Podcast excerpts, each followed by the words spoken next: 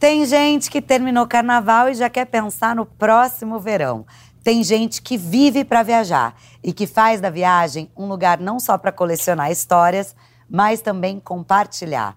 Seja por onde for, de Tóquio ao Sertão Pernambucano. O nosso convidado de hoje vai se chegando até virar de casa.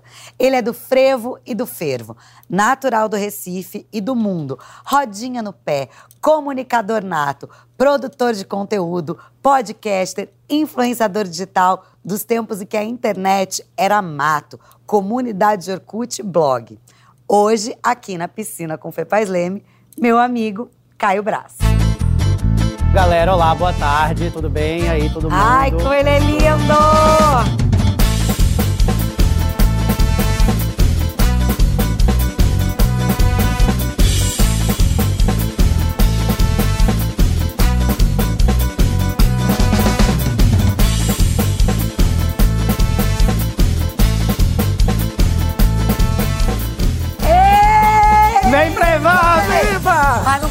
Comigo. Ah, amigo, dá um abraço. Como tu tá grávida? Amiga. Eu tô muito grávida. Tá muito linda. E você tá muito do frevo, do fervo. Menina, não é isso? Não é isso? A mesma palavra, ela só vai mudando as letras de lugar. É isso. Você quer... Eu tô achando que você tá até querendo um drink, sabia? Com licença. Aqui, ó. Bebe alguma coisa, saúde. Verão, né? A você na minha piscina. Ai, a você, Pilar e eu juntos no próximo carnaval. É. Ah! Imagina como vai rolar. Ser. Vamos. Agora sim. Ai, depois de um frevinho veio o quê? Refrescar, né? Ah, é totalmente sobre isso, né? Uma piscination agora, na piscina com Fepa. É, você viu? Eu tô muito feliz também, principalmente de ter você aqui, que é um cara que eu admiro porque levanta-se, além de você ser super inteligente, você levanta a cultura do país Nordeste. Levanta demais, menina. Entendeu? Você levanta a moral, você levanta tudo que possa imaginar. É isso mesmo, tá? Oh, né? Obrigado. E aí você tava dançando um frevinho ali. E, cara, que loucura que é o frevo, né? Pro carnaval pernambucano, eu tenho uma dúvida muito grande, que é do Recife ou de Recife que fala? Essa pergunta é ótima. Os dois. Pode ser de Recife ou do Recife. Ah, então tudo bem. Eu sou do Recife ou eu vou pro Recife ou pra Recife. É uma coisa assim, meio não binária, entendeu? Ah, vai com tudo. Justíssimo, justíssimo. Né? E essa cultura do frevo, assim, ela é o carnaval, né? E ela é muito democrática também, né? Porque todo mundo dança. Todo mundo dança. Então, eu não sei muito como é... Aqui no Rio ou em São Paulo, a questão das escolas, mas a gente aprende desde muito criança a dançar balé popular nas escolas. Então a gente, tipo, estuda frevo, maracatu, caboclinho, cavalo marinho, essas coisas fazem meio que parte da disciplina das crianças. Que nem você aprende matemática, português, estudos sociais, ciências. É porque a educação lá é babado, né? É babado, amiga, porque assim, a nossa cultura é uma coisa que só tem lá, sabe? Então, se a gente não salvaguardar mesmo esse patrimônio, muitas vezes o que tá... Não perpetua, o que tá no algoritmo... se sobrepõe, porque como tudo tá muito nas redes sociais também hoje em dia, e acho que aí, tipo, tudo se compartilha, a cultura, ela pode, às vezes, se perder. E acho que Recife faz um trabalho muito incrível em, tipo, as crianças desde pequenas se fantasiam, aprendem os frevos. Nossa, isso então faz foi o máximo cultura. Crescer nesse lugar tão cultural. Eu não tenho a referência de não saber o que é isso, na verdade. Assim, pra mim é muito, tipo, eu acho que toda vez que eu vou pra qualquer lugar... Seja morar aqui no Sudeste ou morar em qualquer outro lugar do mundo, eu carrego uma coisa assim, recifense, dentro de mim. E eu precisei voltar pra lá pra também reconhecer o valor disso. Você acha que quando você veio pra cá, pra Rio, São Paulo, né, trabalhar, você perdeu um pouco e precisou voltar pra beber da fonte? Perdi, porque na época que eu vim... Primeiro que eu não vi... Muitas vezes a galera me pergunta assim, você veio porque você queria trabalhar na TV, porque queria um espaço ao sol? Eu falei, não, bicho, eu vim pra ser viado. Eu vim pra ser viado, porque em Recife eu não consegui, não era nem a minha família, que a minha família é super empática e inteligente, inclusive amorosa, tudo certo. Só que eu não conseguia lidar com a pressão externa, porque também o Nordeste é um território maravilhoso, incrível, cultural, mas tem um certo machismo que ainda... Coronelismo também. Coronelismo, esse papo todo, assim, que hoje tá bem melhor, mas quando eu vim pra cá, em 2010, que parece que foi 2 anos atrás. Gente, não parece? Eu tenho essa sensação térmica. Sabia? Faz 2 anos. Mais ou menos essa faixa etária de 2 anos. É, imagina, faz muito tempo. Mais de uma década. É muito doido. E o Brasil mudou tudo, tudo mudou. A gente entende diversidade de outro jeito. É, muito rápido. Só que na época eu sofria, eu era uma bicha muito sofrida, assim. Aí quando eu botei o pé no Rio de Janeiro, que eu vi essa quantidade de liberdade, de boys, de possibilidades e de menos fiscalização. E também de me descobrir mesmo, assim, porque quando você tem 20 anos, acho que você tem que ter a independência. Eu sempre tive o gatilho da independência querendo virar a chave, assim, assim como você também começou a trabalhar muito cedo. Sim. Né? Eu acho que quem começa meio cedo, assim, precisa também virar adulto um pouco cedo. Aí eu vim pra cá. Mas lá no Recife, né? Em Recife agora eu sei que pode, eu posso falar tudo, de todo jeito. É, como foi sua infância lá nas praias? Como era o seu verão lá? Olha, eu tenho umas lembranças muito engraçadas. Primeiro que eu era muito fã de Marisa Monte. Olha já, muito criança. Criança. Gente, é uma criança que tem a diferenciada. Eu era uma criança insana. Eu era uma criança insana. Mas eu amava Marisa Monte. Aí eu tenho umas lembranças assim, de muita casa de praia com 200 primos, panela do tamanho dessa boia assim de caranguejo. O Recife eu acho que ainda mantém algumas tradições, como essa do caranguejo. Que mais de comida tradicional a gente tem lá na praia? Então, a Praia do Recife ela é muito curiosa, porque ela é uma praça de alimentação. Isso espanta muito as pessoas. Como assim? A gente toma caldinho todos os dias, por exemplo, que é como se fosse num copo americano, um copinho de cerveja. Aí pode ser caldo de feijão, caldo de sururu. Na praia? Aham, no calor. Sol? Exato! Menino, imagina um caldo de sururu, porque caldo de sururu não é meio afrodisíaco? Então, mas não é isso? Não... Imagina 4 horas da tarde como tá essa praia. Ufa, eu tô orando, querida! Elas tomam caldinho de tudo e comem camarão e comem ostra. Comem ostra. Então elas ficam muito nervosas no final da praia. Eu amo a praia, chama Praia do Pingo. Quando então, você for em Recife, é um bom destino. Quando você for em Recife, eu vou te levar na Praia do Pingo, que é um casal, Pingo e Pinga. Ah, que amor! Aí Pingo e Pinga, minha filha. Solta o viadeiro, as LGBT tudo na Praia do Pingo. E aí elas ficam esquentando. E aí a gente tem a questão do mar. Porque o mar do Recife, ele tem uma certa tensão, né? Mas é toda praia? Não, são alguns pedaços de praia. Essa história, na verdade, ela é maravilhosa de ser contada, porque existe muita desinformação. A galera, nos anos 90, resolveu fazer um porto, que é uma grande obra, né? Não é uma... não é uma laje, não é um puxadinho. Não é um puxadinho, é uma coisa assim que destrói o ecossistema. Aí destruíram esse ecossistema, aí os tubarões, as tubaranas... Foram tiradas da sua terra, ficaram com fome e foram para o próximo lugar mais perto, a Praia do Recife.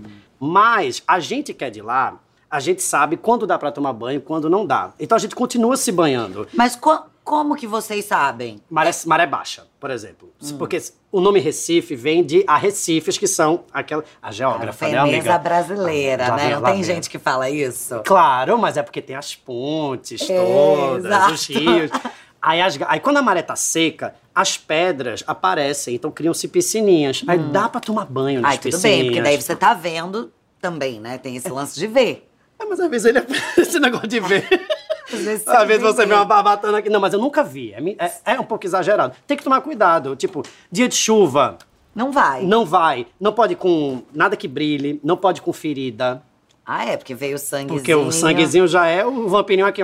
E aí tem os horários... também, que eles podem aparecer, então vocês vão pra praia, se divertem na praia. E quando a maré tá seca, a gente toma banho. Tá. Pra baixar essa ostra toda e esse caldinho de sururu, entendeu? Se não, fica ali no chuveirão, por exemplo.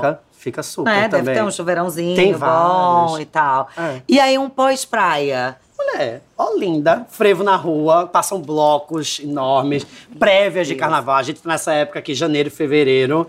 Quem for pra Recife... janeiro ou fevereiro, assim, vai se divertir muito. Cara, mas não tem jeito. Linda, é isso, você abraça todo mundo, você fica todo suado, é muito catártico.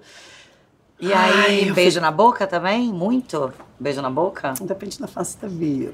Ah, depende da fase da vida. Mas assim... Mas é uma região que eu acho que tem um beijabocômetro...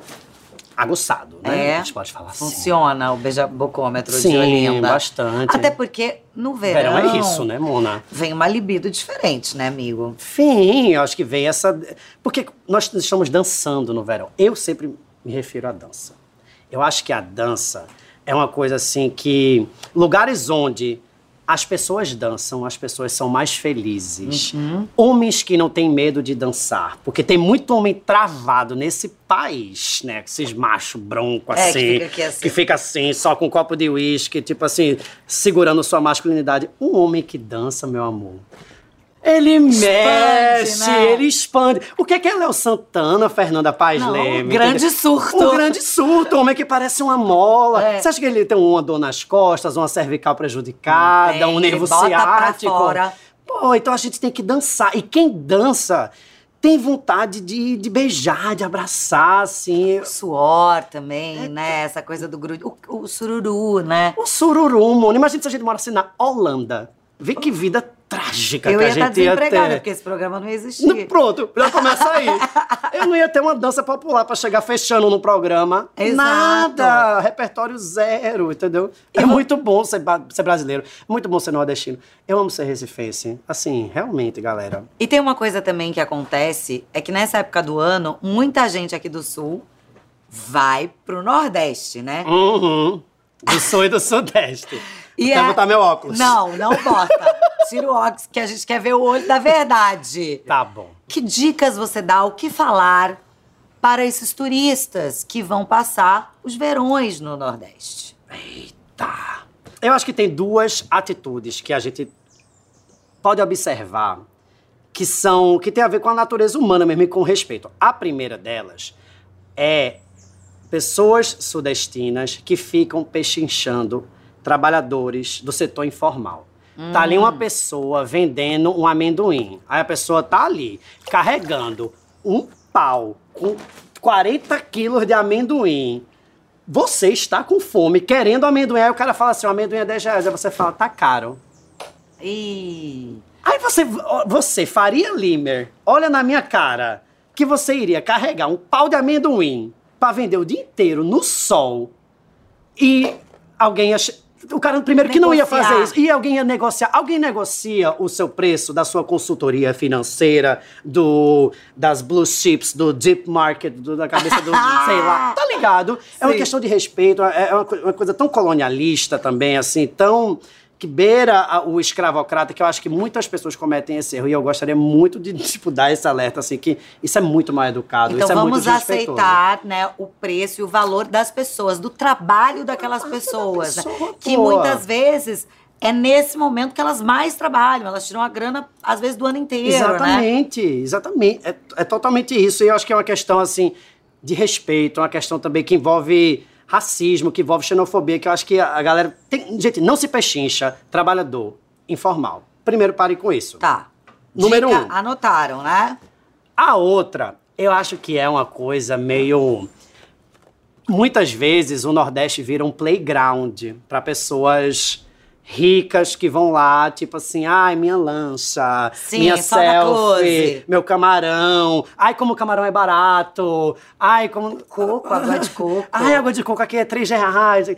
Eu acho que tem uma coisa assim, que as pessoas têm uma postura meio condescendente de ficar filmando as pessoas que estão ali trabalhando e ficar meio, quase como tratando como se a pessoa fosse uma coitada, que me irrita muito, que é tipo assim, ah, essa aqui é Dona Mariazinha do Acarajé, ela é tão fofa. Entendo. Dona Mariazinha, quantos filhos você tem? E que às vezes você acha que você tá dando um espaço, tá dando mó bola pra gata. Mas não é por aí, e né? E você tá meio, tipo, diminuindo, assim, a narrativa da pessoa. A pessoa mal fala, é uma coisa muito estranha, assim. Essas coisas me aborrecem, mas fora isso...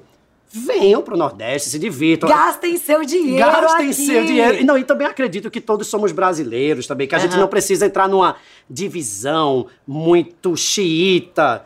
Porque... porque o Nordeste é melhor, todo mundo já sabe. Tá ligado? Mas eu não preciso. É verdade.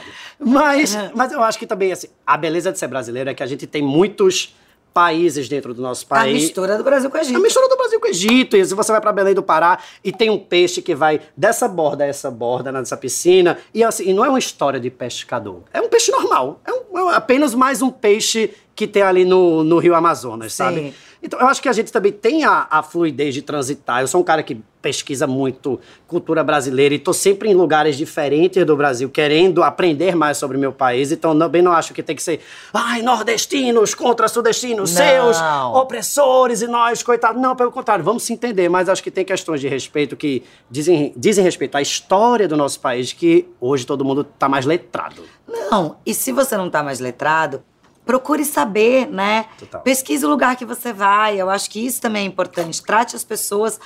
Eu vejo, por exemplo, acontecer muito isso com o lugar que você morou, que é Paris. Muita gente vai pra lá e fala, o parisense é mal educado. E muita gente fala, não, eu preciso aprender alguma coisa sobre lá, pra não soar, que eu tô... Então, aqui também é legal ir fazer isso, exatamente, né? Procure saber sobre a cultura local. Apoie todo mundo, né? Isso é bem importante. É verdade. Eu nunca tinha pensado sobre essa perspectiva. Ô, amigo, você é um criador de conteúdo, né? Ah, ela faz vídeo, né, menina? Ela faz vídeo, mas é vídeo de qualidade, vídeo bom e vídeo que dá o que falar. Então a gente vai fazer um quadro agora que a gente já tá praticamente fazendo aqui, que é Boia ou Bebe. Vou ler umas coisinhas que estão falando por aí nas redes sociais. Se você quiser comentar sobre... Maria. Você comenta aí, boiando, como você já tá lindo. Mas se você não quiser comentar, você bebe. Cadê o drink, então? Tá ali, ó. Oxi! A bandeja flutua. Bote ela aqui na água. Olha lá. Uou, família! Que tudo! Vem. Gente, esse programa é muito bom, né? É. Eu tava vendo um vídeo do Caio Brás falando sobre ser chamado de cachorro por cheirar pessoas. Gente, eu cheiro muito as pessoas, e não só romanticamente. Pensando aqui, será se sou invasiva? Eu vou comentar essa resposta, eu não vou beber. É o seguinte, eu estou passando por choques culturais muito importantes. Depois que eu fiquei solteiro e tal. Fiquei solteiro, e aí... Fui andar pelo mundo, como sempre fiz e tal. E aí fiquei com um boy nos Estados Unidos. O boy era francês. E aí o beijo bom. O boy era o boy... Fernanda, o mais lindo da festa. Eu nunca achei que ele fosse me dar a condição. Não que eu tenha autoestima lascada, mas assim, é porque ele era bonito demais, entendeu? Sim, você tem noção. Eu tenho noção. Eu tenho noção, pô. É legal, tipo assim, que eu tenho uma beleza agradável. Mas eu não sou, tipo assim, caralho, que bofe, gato... Ele era. E aí, de repente, ele começou a me olhar, começou a pegar na minha mão. E eu acho um gesto carinhoso, assim, numa ficada despretensiosa, coisa mais... Pegar na mão. Pô, pegar na mão, sabe? No meio, uma festa com 60 bichos, uma querendo matar a outra. Assim, chegou mais bonito, pegando na sua mão, eu fiquei... contemplado. Aí... Aí eu comecei a beijar. Vou até falar o nome dele. Felipe. Não, mentira, era Pierre. Que louca. Gente, vocês viram isso? Amigo, foram tantos. Não, eu inventei que era Felipe. Tá. Era Pierre. Tá. Que surto. Amiga. Tudo bem, ele não vai ver. Não tem problema. Pierre, gato, a gente se beijando. Aí teve uma hora que eu, tipo assim, fui ser muito nordestino que sou, tava, tipo, fiquei muito afim dele. Aí eu comecei, né? Dando um cheiro. Aí dando outro. Aquela coisa, feromona, subindo. Aí ele chegou assim, por que você tá me cheirando igual um cachorro? Eu não soube reagir. Eu fiquei muito chocado. Travei. Aí eu fiquei meio sem saber como é que reagir e tal. Guardei isso. Eu falei assim, não, que você tá muito cheiroso. Eu devia ter falado que francês tem uma reputação por ser catinguento. Só que eu não sou a pessoa que sabe se defender na hora das coisas. Você não foi rápido. Eu não tenho Mas você não podia falar que era uma coisa cultural sua também, do brasileiro, do cheiro e tal, não? Na época eu não tinha esse registro. E aí eu fiquei assim... Mas até a gente transou depois, enfim, deu tudo certo. E aí, na verdade, eu acho que eu estava com os gringos errados, né? Qualquer loja que produza sapatênis pode tacar fogo. Falou e disse Caio Brás. Você quer beber nessa? Nossa, como ela era irredutível, né? Ai, gente, vamos lá. Eu vou beber. O gosto, cada um tem o seu. Respeita, né? A gente tem que agitar na era de respeitar o gosto das pessoas. Então, o Caio que escreveu isso não mudou de opinião. Não, o Caio muda de opinião. É, toda hora, o Caio, né? De 2015, não é o mesmo Caio de 2023. Ainda bem, né? Amiga? Vamos normalizar isso. As pessoas mudam de opinião, porque às vezes querem pegar coisas antigas e as pessoas evoluem. É, claro. Ainda bem que a gente tá falando aqui só de um sapatênis, mas em grandes assuntos também, né? Exato. Tanta coisa mudou. Eu acho que o Caio de hoje tá um pouco mais letrado, embora ele não use sapatênis. E vai continuar usando. Senão eu te mato. Mas não precisa tacar fogo, né? É, não. Coisa um pouco bélica. É que às vezes na internet a gente fala umas coisas porque precisa chamar a atenção. Adorava o Caio Brás. E até ele virar o branco rico elevado espiritualmente porque tem dinheiro. Mas eu me elevei... Por causa disso? Mas você nunca foi pobre, aquela assim... Ah, louca! Não, acho que teve uma época... Nossa, que bicha escrota. É? Que bicha escrota falar um negócio dele. Bebe, amigo, dá moral não. É, que nada. Nem rica eu tô. É isso que eu falo. Que nada! Oxente. Elevado espiritualmente, você é mesmo. Eu sou, pô, eu tento, mas... É, mas rico já branco tá... Branco também sou, mas rico... Ainda não. Não, mas longe disso. A frase, ela só tá errada, porque a parte do rico ainda não aconteceu. Pois é. Vou levar espiritualmente, eu tô na luta. Mara, é aquilo que o Caio Brás postou nos stories um dia desse. Pra se ter algo com alguém hoje, ou é amor de morrer, ou sexo e acabou. Porra, será que eu não posso querer ficar com alguém, mesmo que casualmente ainda ter um mínimo de diálogo com essa pessoa? Eu concordo com toda essa frase. Envelheceu bem. Envelheceu bem. Essa frase envelheceu bem. Axé, essa frase. Axé. É isso. É isso. Você tem que continuar se dando bem, né, com uma pessoa que você se relacionou. Sim, e também, assim, acho que a criação de novas relações, elas nem sempre precisam ser só sexo, porque é uma coisa que acontece muito no mundo das bichas, assim, uma relação que é um pouco mais, tipo assim, muito sexualizada. Não, acho que a gente pode ter sexo e afeto, sexo e amizade. Sim. Pedir uma comida e saber da família e ficar junto e ter ideias junto. Parece que se você tá, sei lá, passa uma noite transando com a pessoa e já quer, tipo assim, vamos ficar um pouquinho junto, vamos ver um filme. Já quer casar. Meu irmão, casar, já quer morar junto. Você sabe o problema que é morar junto? Nossa, mas eu acho que assim, falar sobre vida pessoal e carreira vai ser no próximo bloco. Tá, Caio Brás? Você segue aqui na piscina e você fica com a receita desse drink maravilhoso da Flávia Dyer.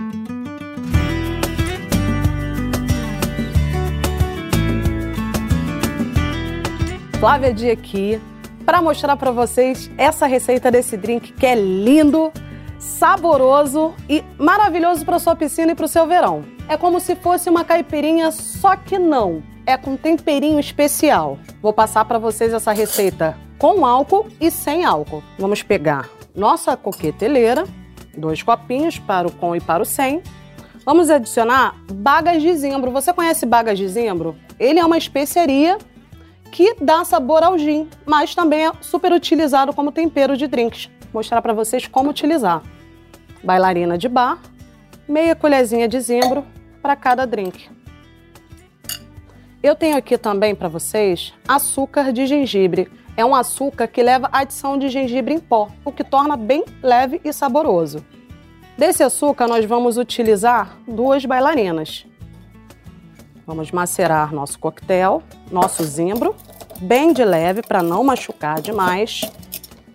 E agora vem o nosso protagonista, que é o limão, assim como numa caipirinha. 1, 2, 3 fatias grossas de limão para nossa caipe diferente, que é o nosso Jupiter Berry Lemonade. Fatia grossa, 3 unidades. Vamos macerar o limão sem machucar muito a casca. O que torna amargo o limão, geralmente, é macerar demais a casca. Então, a gente olha para macerar mais o meio quando está nesse corte de meia-lua grossa. Agora vem o nosso toquezinho especial. Por que não é só uma caipirinha com zimbro? Ele já levou gengibre, já levou o zimbro. E agora é só um pouquinho de xarope de framboesa. Você tem o seu copinho de cachaça? Aquele lá, clássico da cachaça? Você vai colocar isso aqui, ó. Ele tá aqui, você vai botar só um pouquinho para dar um toque, só um rosado no seu drink de xarope de framboesa. São 10 ml, tá? 5 a 10 ml. O nosso destilado de hoje é a cachaça, para tornar mais brasileira a nossa receita. Na nossa versão alcoólica, cachaça. na nossa versão sem álcool, água. Uma dose também para bater a nossa medida do copo. Nosso gelo, bastante gelo para esse drink. Vamos bater vigorosamente bem para poder diluir e misturar bem todos os insumos e bebidas aqui presentes. Vamos lá?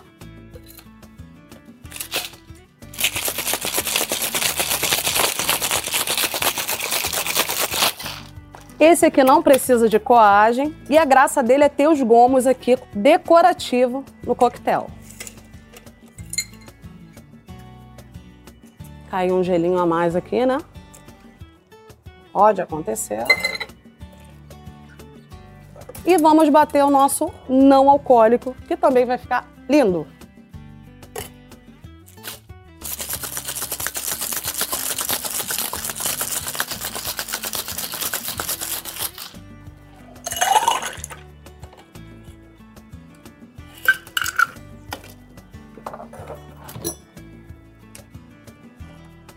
Arrumar, porque o drink ele tem que ser, além de gostoso, bonito, né? Então a gente dá aquela arrumada para ele ficar bem charmoso.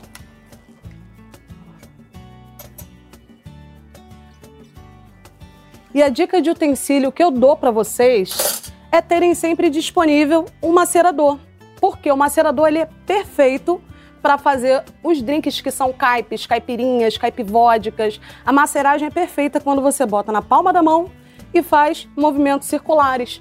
Você não machuca tanto a casca do seu limão e não fica tão amargo. Vamos finalizar o nosso drink agora com alecrim para dar a refrescância da nossa piscina.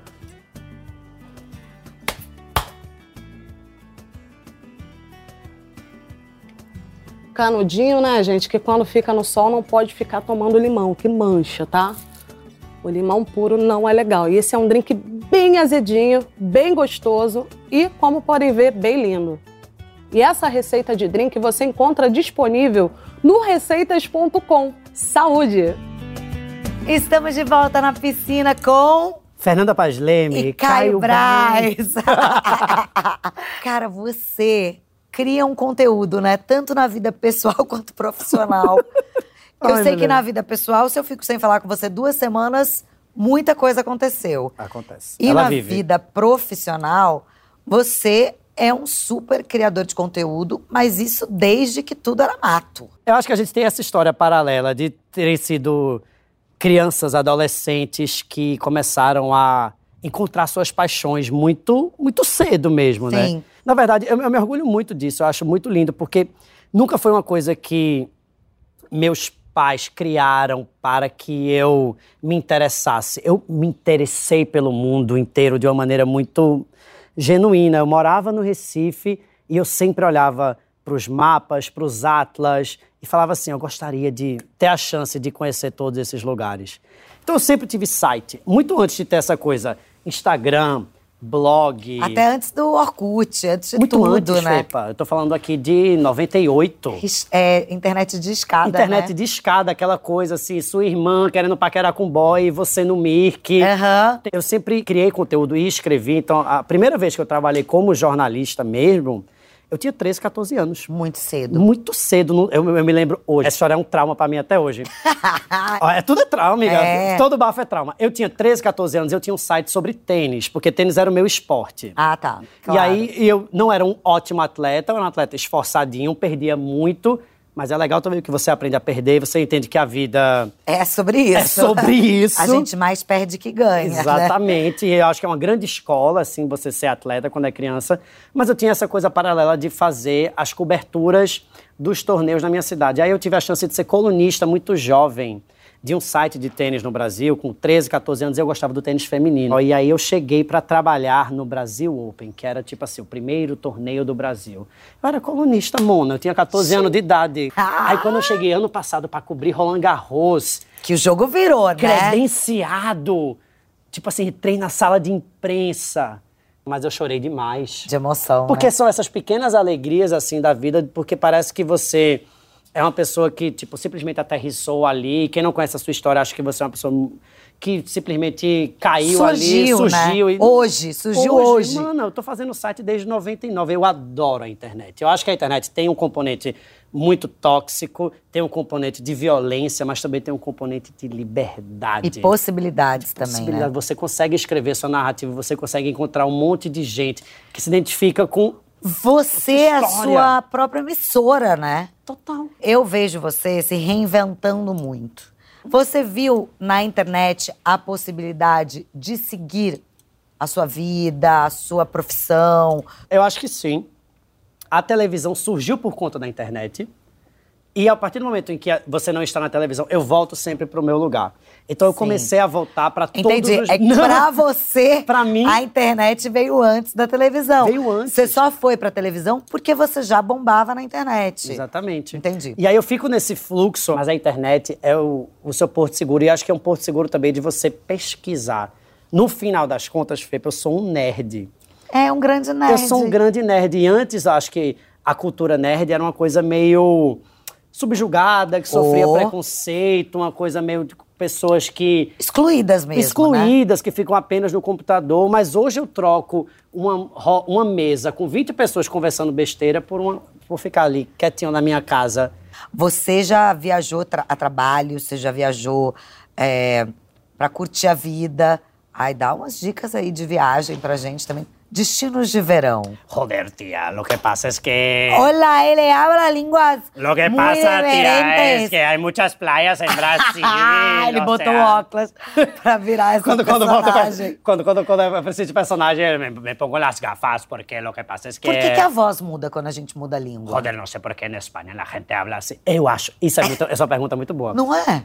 Amiga... Cada língua é um personagem. Quando, velho, se você for pra Recife ou pra Salvador, você escuta, tem uma persona lá. Tem uma musicalidade os lugares. Isso me interessa muito. Eu acho que isso ativa uns sentidos. Eu acho que eu sou muito viciado em viajar, porque eu fico meio... Eu acho até a minha própria personalidade meio cansativa. Eu gosto de trocar de personalidade o tempo inteiro. Ai, que bom, bem camaleão. Porque eu acho, tipo, cansativo, repetitivo. E quando você troca de lugar, você troca... O cheiro muda, as cores mudam. Os looks mudam. O que você escuta muda. É muito incrível, assim. Você acha que você já viajou pra quantos países, quantos lugares diferentes? Uns 60. 60 países diferentes? Eu acho que por aí. Acho que por aí. Desses 60, o melhor destino de verão? O Nordeste do Brasil. Ah, é claro! Que amor. É que eu já fiz coisas muito loucas, né? Tem a história da sunga da minha vida, né? É, então. Você não começou com a... Tudo começou na sua vida também com uma sunga vermelha, não tem essa história? Tem essa história. Eu fui garoto de propaganda de uma marca de chiclete. Essa história é muito boa. No Rio de Janeiro, aí... Recém-chegado? Recém-íssima. Vamos encontrar o Sunga Boy. E esse Sunga Boy... Olha que sunga. Eu amo o nome. Sunga Boy. Sunga Boy. Vai vestir uma sunga vermelha e viajar por 7 países do mundo para descobrir as aventuras aquáticas, já que estamos numa piscina, mais incríveis do planeta. Você vai para a Polinésia Francesa, para a Eslovênia, andar nos toboáguas mais radicais com looping, para a Suíça, nos jatos de água não sei o que, não sei o que lá, para a Islândia, ver os geysers que saem do chão, as águas quentes sulfúricas, para a Patagônia, para ver os glaciares derreterem, Venezuela, a maior cachoeira do mundo, um surto assim. Aí eu tava ali meio desempregado, no auge dos meus 22 anos, um shape babado. Aí eu aqui, ó, eu vou me inscrever. 1000 pessoas se inscreveram.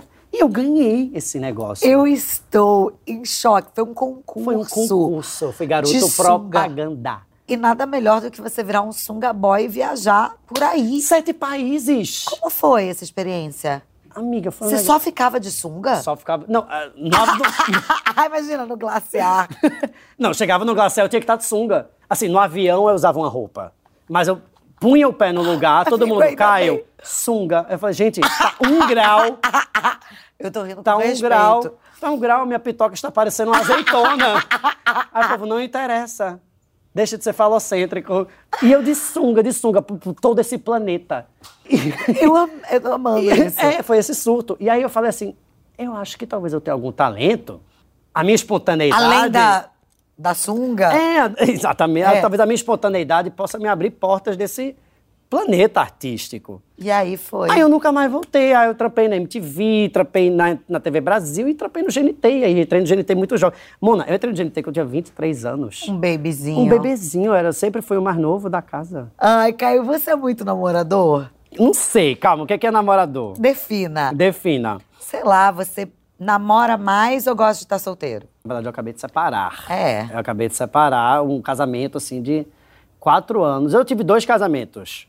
Um casamento de 1 ano e um casamento de 4. 4 anos. Foi, acho que, com certeza, o casamento mais importante da minha vida. Bem sucedido. Super. Eu acho assim, é triste quando acaba, muito triste. Porque as rupturas são doloridas. Hoje eu já tô bem, já tem quase 1 ano. Ah, e faz parte do processo, né, também. Faz parte, mas o processo dói, né? A gente... O relacionamento, ele coloca muitos espelhos também, assim. A gente enxerga muitas sombras. É. Né? Existe um trabalho narcísico muito importante, assim, de você, tipo, se ver como uma pessoa que tem qualidades, mas também tem defeitos e vulnerabilidades e... É babado. Mas você, por exemplo, pelas minhas contas, já que você já tá mais de 1 ano solteiro, então você terminou perto do verão passado. É que teve 2 términos. Ah, entendi. Teve um término pré-verão e teve um término agora invernal, que foi o de vez. Pré-verão? Você foi aquele que terminou antes do verão pra curtir o verão? Eu não queria colocar dessa maneira. Eu te impressionei. Por acaso acabou antes do verão. Por acaso era dezembro. Que loucura! Por acaso era dezembro, menina. E você foi pra onde? Pra Salvador. Ah, chorar, né? Dançar. Viver esse luto, né?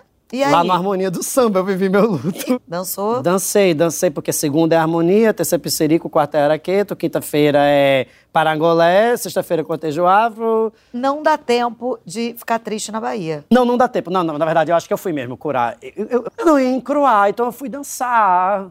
Porque, como eu te falei, ali eu acho que movimentar cria fluidezes.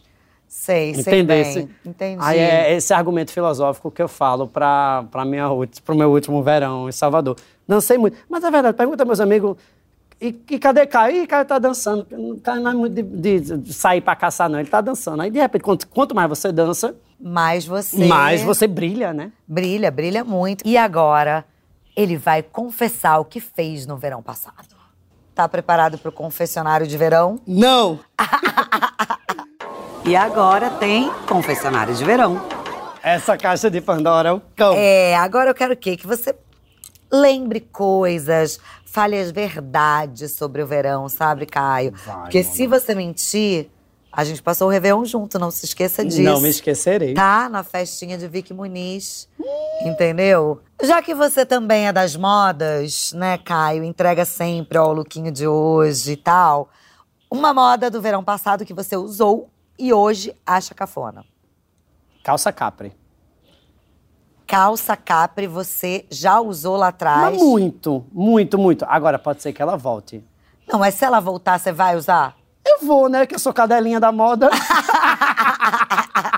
Um lovezinho de verão inesquecível. Mulher, teve uma história em Ilhabela muito engraçada uma vez. Ilhabela? Aham, já foi pra Ilhabela? Já. Isso tem muitos anos, essa história tem uns 8 anos, mas eu nunca esqueci dessa história. Eu tava lá, menina, em Ilhabela. E aí eu tava ouvindo, sei lá, Ray of Light da Madonna, numa fase meio corredor, corria meia maratona. Meu negócio era correr, eu vi Ray of Light.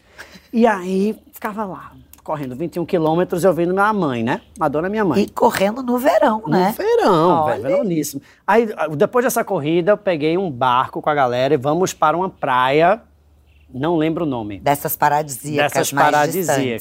E aí, a gente chega nessa praia, tem uma tal de uma caipirinha de folha de tangerina. É uma coisa que parece que é uma coisa típica de Ilhabela, essa caipirinha de folha de tangerina. E aí, eu tomo 1, eu tomo 2, tomo 3, tomo 5, tomo 8... Pesada. Bebeu, hein? Aí eu fiquei me amostrando nessa praia. E aí, de repente, chegou um guia e falou assim, vamos fazer uma trilha. Era eu e mais 4, 5 amigos. Vamos. Aí, de repente... E você é desses que topa, né? Ah, mas claro, natureza, amiga. Natureza, vai. O guia era bonito? Lindíssimo. Lindíssimo, lindíssimo. Tava zero na má intenção. Tava indo fazer a trilha. Mulher, o guia olhou assim, do fio do cabelo até o dedo do pé. Olhando. Fez seu raio-x. Fazendo raio-x e eu lá. E a trilha começou a ficar meio difícil. Aí eu falei assim, minha gente... Vai mais devagar, eu ando rápido, né? Uhum. Vai ficando aí mais pra trás, vai ficando aí mais pra trás. Ah, você brifou seus amigos pra eles ficarem mais pra trás. Eu senti que a temperatura tinha esquentado. E aí pegou um amorzinho de verão. Eu sei que a vista foi ótima. No final da trilha. Lindo, né? Entendesse? Lovezinho de verão. Com trilha com tudo, cara, você entregou, hein? Amiga, tu já pensasse. Ilhabela é bom, apesar das muriçoca. Uma gaia, falando na sua língua. Um chifre de verão que você tomou, teve? A minha resposta a essa pergunta é o seguinte. Existe uma teoria fundada por mim, na minha escola epistemológica, que existe 3 gradações. Ponta, gaia e caso. O que é uma ponta? Ponta é que, tipo, você tem um relacionamento, pode ser monogâmico ou não, aí depende de cada um. Uhum. E aí, de repente, você tá ali num show de uma Daniela Mercury, sujeito belíssimo te olha, não sei o quê, te dá um beijo. E foi. Uma ponta. Uma pontinha, uma coisinha leve. Nada. Uma gaia, não, aí uma gaia... O que é gaia? A gaia, ela já é o estágio intermediário, que ela já envolve o quê? Um Instagram, uma foto bombinha. Um mini relacionamentinho. Tem uma intenção. Tem um contato. Como é que você tá? Sei que lá. Mandou e aí, um sexta-feira, vai pra onde? Foguinho, manda aquele diabinho do Instagram. Combina alguma coisinha. Aí é gaia. Aí eu já acho bem preocupante. Entendi. Não gosto de gaia. Não gosto de gaia. Acho que ponta, tranquilo. Gaia, pesado. Tá. E caso? Aí caso? Amor, caso é pousada. Caso é vamos viajar passagem junto. Aérea. Entendeu? Champanhe do bom. Ah, entendi. Cascata de camarão. Então, cama com flor. Então essa gaia aqui, que eu falei gaia, não é o chifre pra você? É, não. Gaia é como se fosse chifre. É? É, a ponta que é o...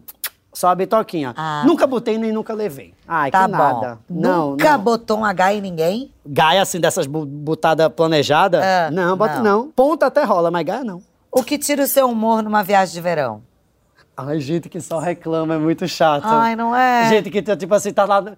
Teve uma vez que a gente foi pra um Réveillon muito problemático. Esse Réveillon até viralizou nas redes. Que foi um Réveillon em Paraty. Ah, eu vi o que aquele... choveu. Meu Deus. Eu tava nesse Réveillon. Esse Réveillon choveu. Mentira. Cântaros. Da lama. Aquele da lama do festival. Eu tava lá. E aí o que aconteceu foi que realmente havia um desafio climático, pra usar uma palavra do momento. Sim. Muito difícil. A lama afundando. A milícia do estado do Rio de Janeiro também... Operando, pra não dizer outra coisa. Um Réveillon muito problemático, mas eu senti que rolou uma rede de solidariedade entre as pessoas, que é como se a gente estivesse num Titanic afundando, assim, em alguma metáfora muito distante. Tipo assim, velho, a gente tá lascado, mas todo mundo pagou pra estar aqui, então a gente precisa fazer a melhor festa acontecer. Sabe aquela coisa, ninguém solta a mão de ninguém? Sim. Isso aconteceu. Tipo, que bom, parece então que vocês fizeram. Todas as LGBTs falaram assim, manas, vamos fazer o fervo acontecer. E aí tinha uma galera que não entendeu essa simbologia... E que ficou reclamando na rede. Mas pra você foi bom? Vocês conseguiram fazer um Réveillon bom? Sim. Porque o que rolou de bonito nessa história é que apesar de você estar com o pé na lama e que parecia que você estava num desfiladeiro que ia ter um troço... Gente, bem na viagem que você se planeja todo, pro verão, caro. Começar o ano... Caro. Difícil, mas foi bom o seu ano? Foi ótimo. É. Eu acho que rolou uma rede de solidariedade. Quando a gente tá num acidente, você vê quem são as fiéis. Quem é quem na fila do pão e na lama. E aí eu não suporto gente que vê uma situação muito complicada, porque quem vive viajando, velho, eu viajo quantos dias por ano? 300? Eu vivo viajando. Então, o perrengue, ele tá ali no limite. E aí se você tá com uma companhia que... Reclama demais. É. Ai, viaja comigo não. Um verão icônico do Brasil que você gostaria de ter vivido. Ô, mulher, o verão da lata, né? Ah! Isso aí tá no imaginário de qualquer pessoa fervida do Brasil. Que loucura essa história, né? Imagina, você ali no Leme, de asa delta, eu de mini sunga. De repente... latas. Latas chegando. Meu Deus, o que é isso? Latas chegando. Já tô... Fernando Gabeira dando texto no povo. É. Que de abelhas, a Bárbara Selvagem tocando ali no arpoador. Ai, deve ter sido icônico. E as latas... flutuando como garrafas perdidas no naufrágio. Ai, chique. Que poesia. Você sabe que... O povo ficou, foi muito doido nesse negócio. Você sabe que você que me apresentou a Praia do Leme? Foi mesmo. Foi, você que me levou lá nas primeiras vezes. É verdade, no Rasta, né? É, na Rasta Beach, que é um lugar... Aliás, a Praia do Leme aqui no Rio de Janeiro, gente... Ótima dica pro seu verão, viu? É verdade, amiga. Fomos eu, você, Fabrício Oliveira, Kézia, um povo todo. Um perrengue de verão tem? Ah, essa história é podre! Eu achei que seu maior perrengue de verão teria sido esse Réveillon da lama. Mas não foi, né? São muitos perrengues, amiga, né? Amiga, eu sou uma pessoa muito otimista. Eu acho que, assim, a coisa sempre vira. Pra quem tem uma postura de não se arrasar perante a vida... Foi um perrengue. Mona, essa história é ótima. Eu tava lá em... Alagoas, Milagres, Praia da Laje, sim. Patacho, esse rolê, passando ano novo. Fui passar ano novo com a galera daqui do Rio. Normalmente eu passo com a galera mais do Nordeste, mas uma galera do Rio montou essa casa. Aí tava Gregório do Vivier, Natália Dyer, Camila Pitanga. Olha, uma galera... Um elenco, elenco de famosos. Um elenco, Casa das Famosas. E eu lá, né, subcelebridade. Aí eu tava lá nessa praia, aí a gente, vamos fazer um passeio de barco hoje, todo mundo acordou cedo, uhul, let's go, Milagres! Aí a gente vai para um banco de areia que está dentro do Oceano Atlântico. Barquinho chegou. Barquinho. Deixa a gente ir lá. E aí, de repente, o cara fala assim, eu vim pegar vocês daqui a pouco. Aí a gente, tá meio beba, né? Tudo bem, ai, que delícia o verão. E aí? Começou a encher. E não tinha barco? Não, ele foi pegar uma pessoa no continente. Eu sei. Ele falou que já voltava. E aí? A água que estava aqui na altura do joelho começou a bater aqui na altura do peito, da costela. Para. Quando viu, a água estava batendo aqui no pescoço. Caio! E a gente lá, galera, isso aqui não tá legal, isso aqui tá começando a ficar insalubre. Aí todo mundo começou, help! Help! Você tá de sacanagem. Aham.